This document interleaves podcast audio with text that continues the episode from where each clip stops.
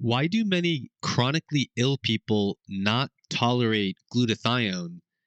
And what are some home tests we can do to try to get to the bottom of what's going on?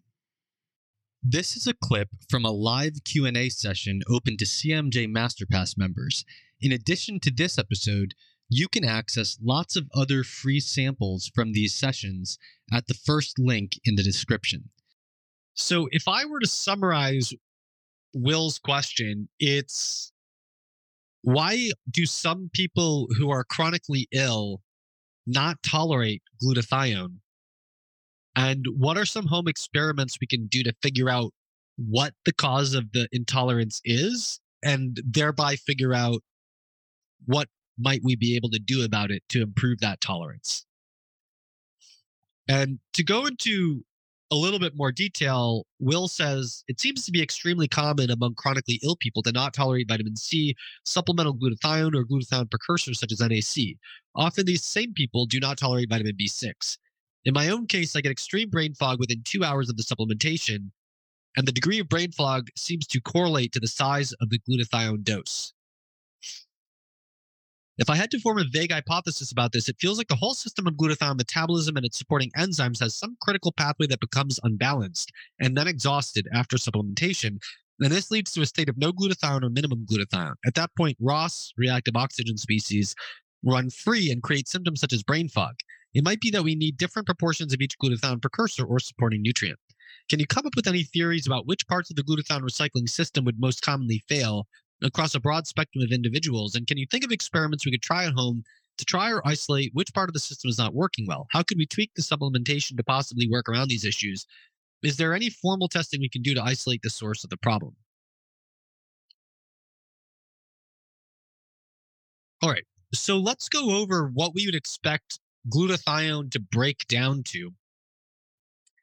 And I want to say at the start that we can't rule out that the glutathione is being metabolized by sulfur metabolizing bacteria in the gut. I think for Will this isn't the case because in the in the comment thread that responded to his question and in his responses to John's question, he was saying that in the past he's had that issue and after he's cleared out sulfur metabolizing bacteria from his gut now he can better tolerate sulfur, but he still has this problem with glutathione. So I don't think it's sulfur in the gut for him, but speaking to the broad spectrum of individuals he's referring to, I think for some people it's going to be it, it, could be sulfur metabolism in the gut. And I think working with a, a gut oriented healthcare practitioner who can help you resolve that would be a direction to go in. But I think as a simple test at home, up to 2000 micrograms of molybdenum taken simultaneously with the glutathione, if that wipes it out, then I think that's a, a gut issue because molybdenum doesn't just support sulfite conversion to sulfate. That's the toxic sulfite to the non toxic sulfate in our bodies. In and we only need very small amounts of molybdenum for that. But molybdenum will directly poison the sulfur metabolism of sulfur metabolizing bacteria in the intestines. And and so if a larger dose of if a very large dose of molybdenum simultaneous with the glutathione is knocking that problem out then i think that's a bacterial thing in the gut. Okay so putting that aside let's run down let's assume that glutathione gets absorbed into the body and then it's doing its its damage in this intolerance reaction so let's start by looking at what we do with glutathione. And let me bring up a diagram for you. All right. So glutathione is broken down into dipeptides and amino acids in the gut, and it's also absorbed intact in the gut. And no one knows the proportions. But let's assume that you absorb it intact from the gut. That glutathione is largely going to be taken up by the liver. And then the liver glutathione uh, pool becomes a cysteine reservoir for other tissues. And some tissues can take up glutathione intact. And there is glutathione circulating in the plasma, but there is way less glutathione circulating in the plasma than there is cysteine. And so the liver is has glutathione for its own purposes and has it as a cysteine reserve. And it is largely cysteine that is going to circulate. And of course, the other amino acids eh, will will um, if you break down glutathione to the cysteine in it, you're going to break it also down into glutamate and glycine because it's a tripeptide of glutamate, cysteine, and glycine. But when we're just thinking about the the the, what they call the gamma glutamyl cycle, we're thinking about a, a cycle of cysteine supplied to the body where the liver stores it as glutathione and then will release it into the blood where it will get cleaved into cysteine glycine that will then get cleaved into glycine and cysteine. And the glutamate from the uh, from let me point this out. Uh, let me let me say this a little bit more clearly. So glutathione is is gamma glutamyl glycine, and that's this glue is glutamate, CYS is cysteine, GLY is glycine. So gamma glutamyl transferase or transpeptidase will take the gamma glutamyl portion of this, that's the glutamate, and join it to cysteine to make cysteine uh, oh, to make gamma glutamyl cysteine over here. And what's left from that will be cysteinylglycine, and cysteinylglycine can be cleaved into glycine and cysteine. And gamma glutamyl cysteine can also be cleaved into um, glutamate and cysteine. Um, although it, it, can also be taken up directly and be reformed. Uh, it, it can also be tr- taken up directly into cells cleave to cysteine and then and then everything starts over in in glutathione synthesis. Um okay and so so as a general rule uh cysteine can be quite toxic intracellularly at high concentrations uh, or extracellularly. And so inside the cell you are trying to keep it as gamma glutamyl cysteine when you can or as glutathione.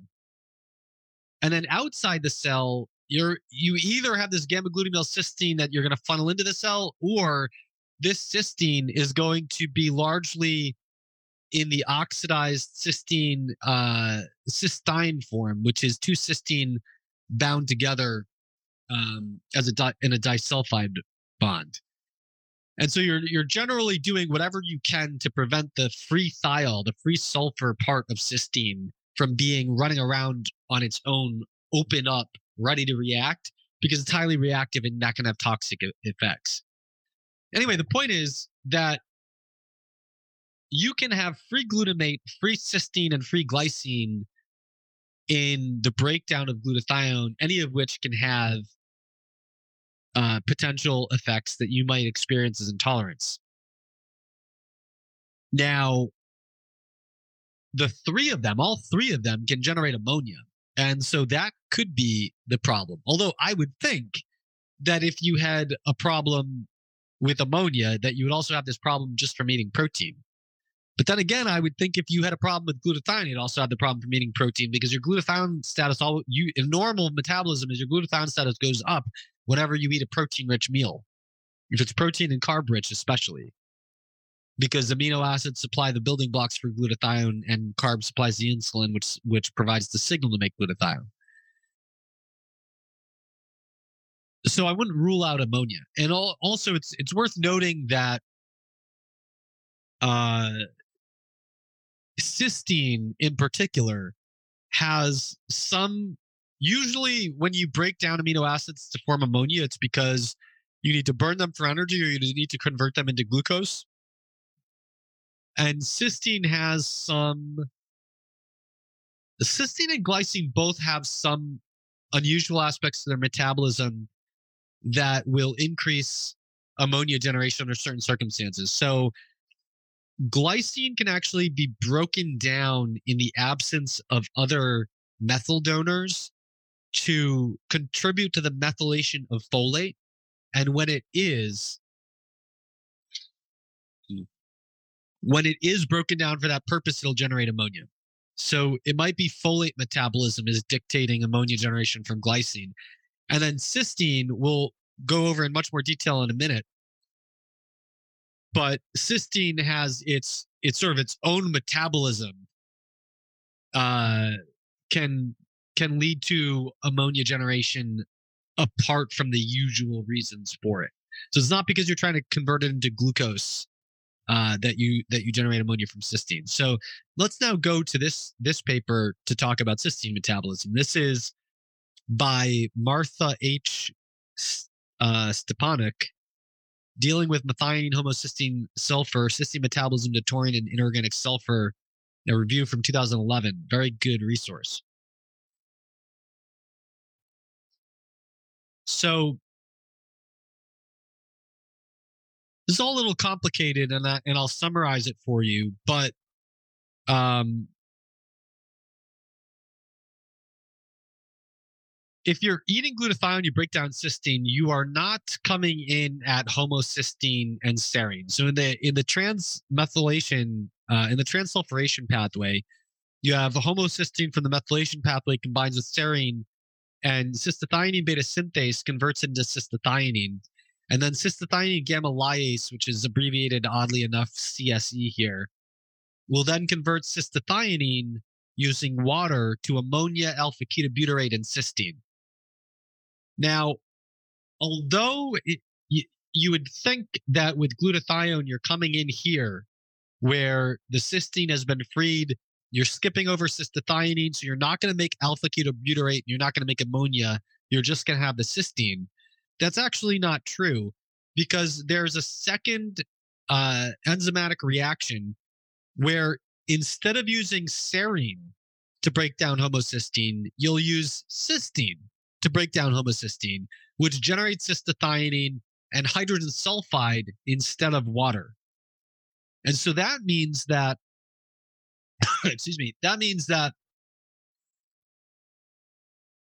you can generate alpha ketobutyrate and ammonium from cysteine because in the alternative CBS reaction, you're generating you're generating cystathionine and hydrogen sulfide, and now that cystathionine is going under normal cystathionine metabolism of cystathionine gamma lyase to generate cysteine, alpha ketobutyrate, and ammonia.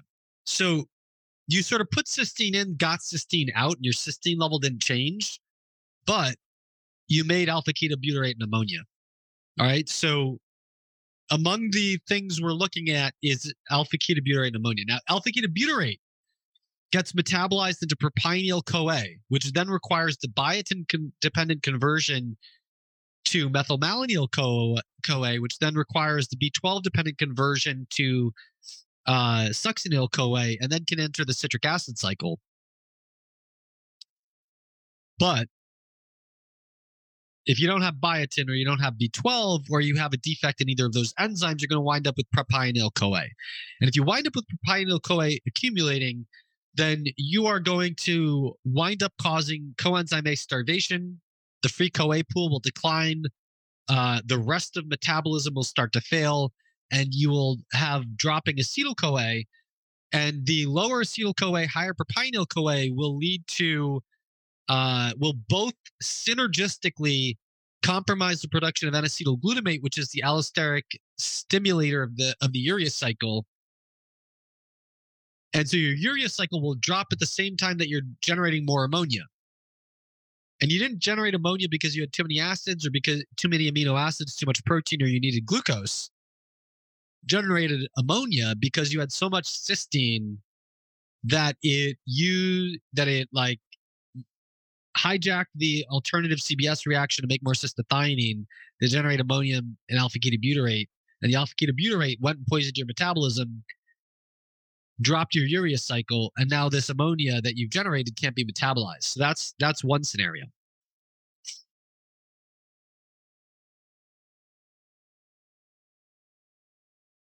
in now in addition to that gamma cystathionine gamma lyase reaction that's produ- producing alpha ketobutyrate and ammonia you can also take cysteine instead of cystathionine with that enzyme. And you can convert it into serine and hydrogen sulfate sulfite. And then convert it to pyruvate and ammonia. So now you have more ammonia and you have more hydrogen sulfide.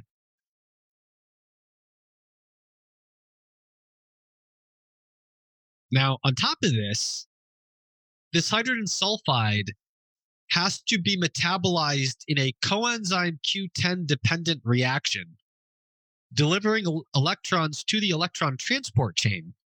You know, so you've got a respiratory chain disorder or a CoQ10 synthesis problem or whatever, this step can go wrong. To make thiosulfate, which has two sulfurs in it.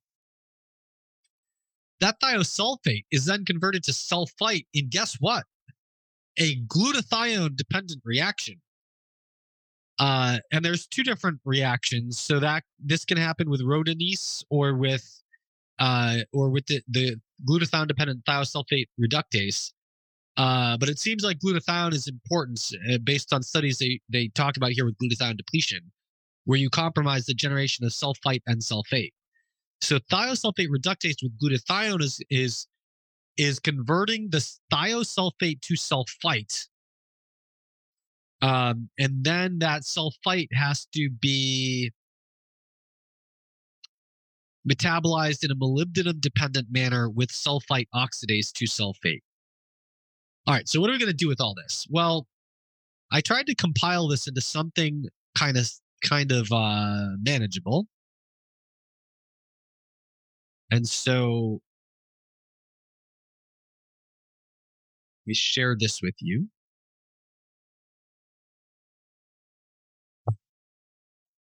Let's share my screen. Go to my notes. All right, so to summarize, glutathione becomes glutamate, cysteine, and glycine. Glutamate enters the citric acid cycle, leaving ammonia. Glycine contributes to the methylation of folate, leaving ammonia. Cysteine generates ammonia through a more complex pathway that we cover right here. Okay, so option one for cysteine metabolism is to generate hydrogen sulfide gas, alpha ketobutyrate, and ammonia, with alpha ketobutyrate generating propionyl CoA, which must be metabolized with biotin B12 to methylmalonic acid and succinyl CoA to enter the citric acid cycle. So your toxic byproducts with cysteine option one are hydrogen sulfide gas, which is a vasodilator at physiological concentrations, but is a mitochondrial poison at high concentrations. You've got propionyl CoA, which starves the free CoA pool and, and inhibits the urea cycle. And you got ammonia, which needs to be metabolized in the urea cycle in order to not put you in a coma. Cysteine option two is you make serine and hydrogen sulfide, which becomes pyruvate and ammonia. So you still got hydrogen sulfide and ammonia in both these top two. It's just that option one gives you propionyl CoA as well. Cysteine option three, hypotaurine and then taurine.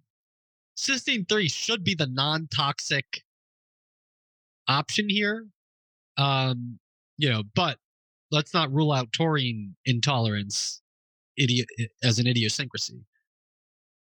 All right, so if you have options one and two, that means you have hydrogen sulfide, which is metabolized to sulfite in a multi-step process that includes CoQ, a CoQ10 dependent process, and the glutathione conversion of thiosulfate to sulfite, and then the molybdenum dependent conversion of sulfite to sulfate. In options one and two, you have hydrogen sulfide, vasodilator, hydrogen sulfide mitochondrial poison. You have sulfite in a glutathione produced in a glutathione dependent manner, which is, is all kinds of toxic. And you have potential stress on the CoQ10 respiratory chain dependency as well. Um, and so again, option three seems like your safe option. Okay, so I broke this down into seven hypotheses that you could test. So, hypothesis one glutamate toxicity. If this is the problem, take your glutathione dose and multiply it by 0.48 to get 48% of the dose, and then take that as L glutamate. If that gives you the same problem, the problem is the glutamate. If it doesn't, it's not. If it makes it, you know, if it, it makes you feel better, it's not the problem. Hypothesis two glycine as an inhibitory neurotransmitter, maybe glycine induced neural inhibition. Take 24% of the dose of glutathione as glycine on its own. If that replicates the problem, it's the glycine. If it doesn't, it's not. If it makes you feel better, it's not the glycine. Hypothesis three ammonia. Tribarcar- tritine sodium bicarbonate, baking soda, enough to bring your urine pH to eight. Along with L-glutamate at 1.44 times the dose of glutathione. Um, in in this case, the reason it's 48% of the dose is because 40 if you take 500 milligrams of glutathione 48% of that is the mass of glutamate that's in that. Whereas here it, it's 1.44 uh where'd it go? Here it's 1.44 times the glutathione. The reason that that i chose that is that if you break glutathione into three amino acids you can theoretically generate three ammonia molecules for each of uh for e- you know for each molecule of glutathione you had so I'm taking this 48% and I'm multiplying it by three. And the logic here is that alkalinity will cause you to mop up ammonia with glutamate to make glutamine. And if you supply glutamate at 1.44 times the dose of glutathione, you are supplying the amount of glutamate that you would need to mop up all the ammonia if all the nitrogens in the glutathione molecule were turned into ammonia molecules. So you have a sort of one for one glutamate versus ammonia supply, and you have alkalinity to push the regulation towards mopping up the ammonia. If this allows you to tolerate the glutathione, then the problem was ammonia. Um, now, these these cysteine specific hypotheses, or the ones that are more cysteine centric, if they're correct, it should be that 39% of the dose as L-cysteine or 53% of the dose as N-acetylcysteine should replicate the problem with glutathione. However, if that fails to replicate it, I wouldn't rule out the cysteine-centric hypotheses because it, it's po- Mm. there is evidence that NAC is mostly metabolized in the gut, so it's pot like in the intestinal cells. So it's possible that with glutathione, more is reaching the systemic circulation of the liver, and with NAC and maybe L-cysteine, more is being broken up in the gut. So in rule, I wouldn't use this to rule out a cysteine centric hypothesis, but I think you could rule it in, right? So if if the if 53% of the doses NAC does the exact same thing, then I think you clearly have a cysteine centric hypothesis to deal with. So moving on to the cysteine centric hypotheses, hypothesis four is accumulation of propionyl CoA. First of all, make sure you correct any deficiencies of biotin and B12 because if you have deficiencies of biotin and B12, you're going to have a problem with propionyl CoA accumulation no matter what. So make sure you don't have that. Fix it if you do.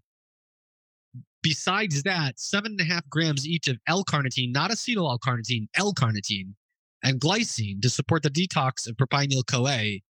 If that works and allows you to tolerate the glutathione, it was a propionyl CoA thing. Well, not not necessarily true, but it was likely to be a propionyl CoA thing. It could be the next thing as well. So hypothesis five is hydrogen sulfide gas. Hydrogen sulfide gas can lead to vasodilation at physiological concentrations or mitochondrial toxicity at, at pathological concentrations. If you told me you got a headache from glutathione, I would think it would, was hydrogen sulfide mediated vasodilation. You're telling me you get brain fog. That sounds more like mitochondrial toxicity than like vasodilation. if the problem is vasodilation, you should be able to replicate it with L-citrulline by creating a nitric oxide donor to increase vasodilation. Um, but a way to test the hydrogen sulfide, uh, the hydrogen sulfide hypothesis is that because S-adenosyl methionine is an allosteric regulator of cystathionine beta synthase, and because the more CBS activity you have, the more H2S you should get. That's not to say that it's an on off switch for H2S, it's proportional, right? So more CBS generates more hydrogen sulfide, sulfide, hydrogen sulfide gas, all things being equal. And so, in that case, if you co supplement glutathione with SAMe and it gets worse, that's a good reason to think it's H2S. And if you supplement glutathione in an extended fasting state, so like let's say you take it at you know fast all day and then take it, or fast for a full day and take it the next day, if it's better when you do that, that also supports the H2S hypothesis because extended fasting should decrease CBS activity, meal feeding should increase it, SAMe supplementation should should sort of you know nitro boost it. Hypothesis six is sulfite. If it's sulfite, correction of the molybdenum deficiency should eliminate this. If it's a problem with the molybdenum, if you if you're molybdenum deficient, you should also have low uric acid. If you supplement molybdenum and it doesn't help, and your uric acid is low and didn't go up, you might have a problem making the molybdenum cofactor. And with any of these things, you can have a genetic alteration in any of the enzymes, and then you know that's the reason that that the corrective factor didn't work. Um,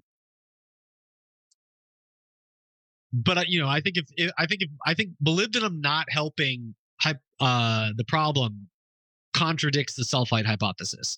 Hypothesis seven is a taurine sensitivity. If this is the case, then 41% of the dose of taurine take take the glutathione dose that causes you a problem. Take 41% of that as taurine. If you can replicate it, it's the taurine. If not, it's not. Um, you know, if it's not a taurine sensitivity, I doubt it is, then you can probably you can probably shunt cysteine to taurine with bile acid sequestrants. So um let me go back to the metabolic thing to the diagram.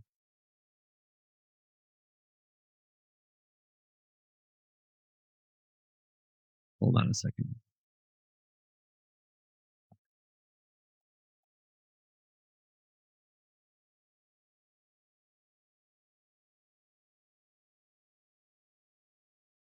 All right. So if we come to this diagram, we could broadly speaking go down the cysteine dioxygenase route or the cystathionine beta synthase route uh, to determine whether we go down the route of taurine or down the other routes. And actually, I think this this other diagram is a little bit better.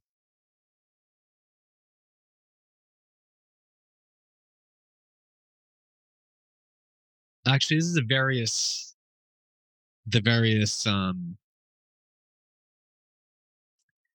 okay so i i think what might happen is that if you use bile acid sequest- uh, sequestrants you will pull cysteine down to taurine um, by kind of like if you're getting rid of bile salts, you're getting rid of t- taurine in your gut, and your your liver wants to make more taurine and more bile salts, and that might drive it away from sulfite generation, and and then away from these the uh, the other reactions further further up there. Well, they're not shown in a clear diagram here, but that should that should take you um that should take you, I think, away from also the excess cysteine that would drive into cystathionine synthesis with alpha ketobutyrate and ammonium. So I think generally speaking, that if you're not taurine sensitive, bile acid sequestrants such as high dose fiber or anything else that'll bind up bile acids will suck things down towards taurine and away from the less toxic byproducts. But anyway, to get into specifics of those seven hypotheses, I think those seven tests that I gave you should should work. And so I hope those help. Thank you, Will, for your question. This is a clip from a live Q&A session open to CMJ Masterpass members. In addition to this episode, you can access lots of other free samples from these sessions at the first link in the description. If you want to become a MasterPass member so that you can participate in the next live Q&A or so that you can have access to the complete recording and transcript of each Q&A session, you can join at chrismasterjohnphd.com slash masterpass. You can save 10% off the subscription price for as long as you remain a member by signing up at chrismasterjohnphd.substack.com slash Q&A. That's Q&A spelled out as Q A N D A. These links are in the description.